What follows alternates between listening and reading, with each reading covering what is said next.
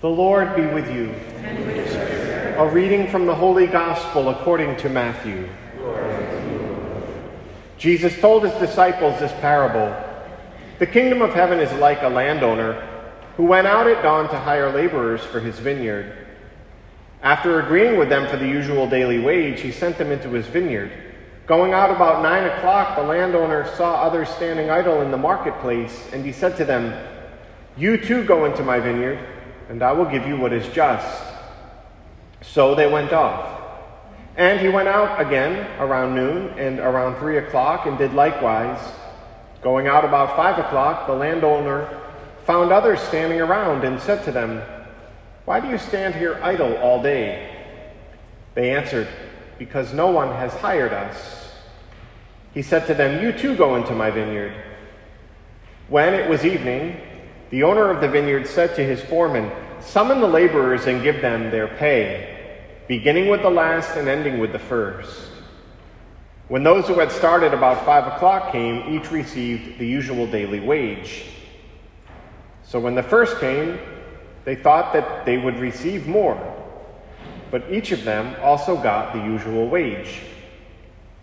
And on receiving it, they grumbled against the landowner, saying, These last ones worked only one hour, and you have made them equal to us, who bore the day's burden and the heat. He said to one of them in reply, My friend, I am not cheating you. Did you not agree with me for the usual daily wage? Take what is yours and go. What if I wish to give this last one the same as you? Or am I not free to do as I wish with my own money? Are you envious because I am generous? Thus, the last will be first, and the first will be last. The Gospel of the Lord. Praise you, Lord.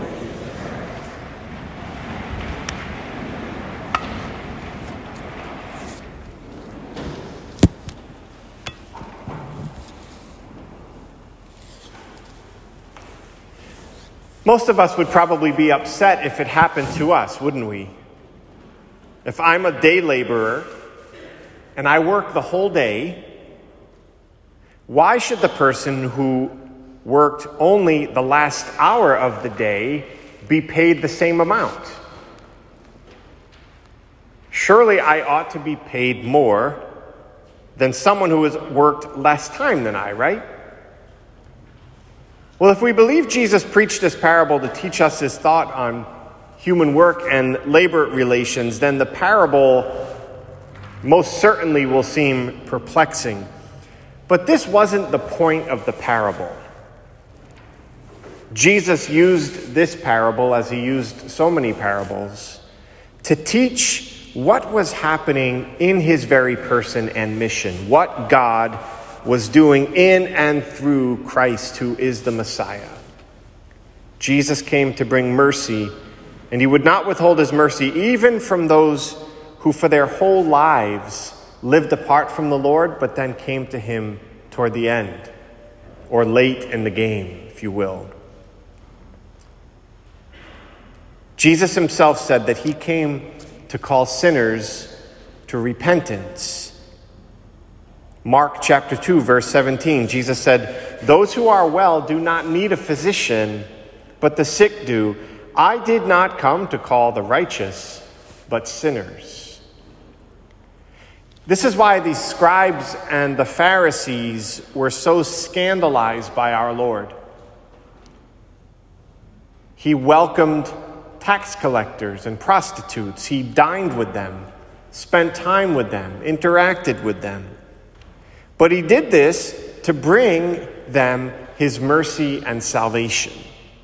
The scribes and the Pharisees saw themselves as the righteous ones. They saw themselves as the laborers who had been in the vineyard the whole day. And so they saw themselves as righteous, as deserving God's reward more than the so called sinners. So, what does this mean for us?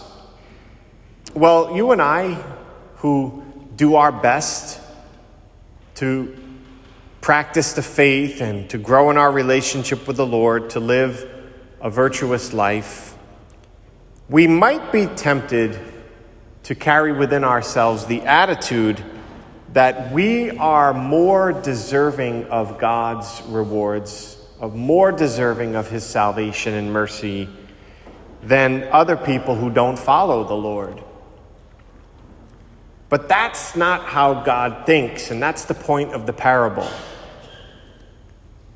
The Lord's desire is that every person be saved and come to the knowledge of the truth of who He is. That's what Scripture teaches us.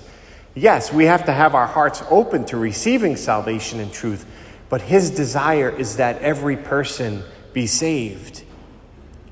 You and I, therefore, should also desire that every person come to know Jesus, that every person come to receive the mercy of Jesus and ultimately the salvation that Christ offers us.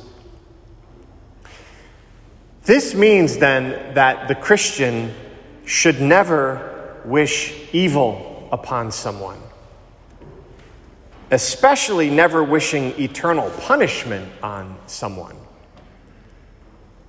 We've heard it said before. Maybe you've said it, and I hopefully you've asked forgiveness if you've said it. But you know, I hope, I hope he burns in hell, right? What a horrible life she lived. I hope she burns in hell. That, my brothers and sisters, is sinful. And it's unbecoming of one who has been redeemed by the Lord Jesus. This, by the way, is why the church, as you know, the church canonizes people. We go through the canonization process, and the church names particular people who are saints. We know they are in heaven, they've lived a heroic, virtuous, holy life. But the church has never named a single person who is in hell. Now, that's not to say there aren't people in hell. We believe in hell, hell is a reality. But the church has never named a person who's in hell. The church has never said, we believe that this person is eternally damned. Why?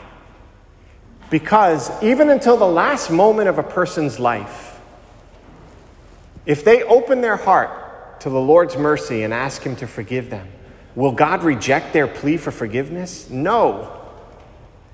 Not if it's sincere and from the heart. Now, we might think, well, I've been faithful my whole life. I've worked in the vineyard my whole life. That person, they live a horrible life. Why should they receive God's forgiveness even at the end? Why should they receive salvation even at the end? Because that's precisely why Jesus came. Jesus came to seek and to save the lost. So we should rejoice in God's mercy for others. We should desire God's mercy for others. We should pray that their hearts be open to receiving God's mercy and salvation.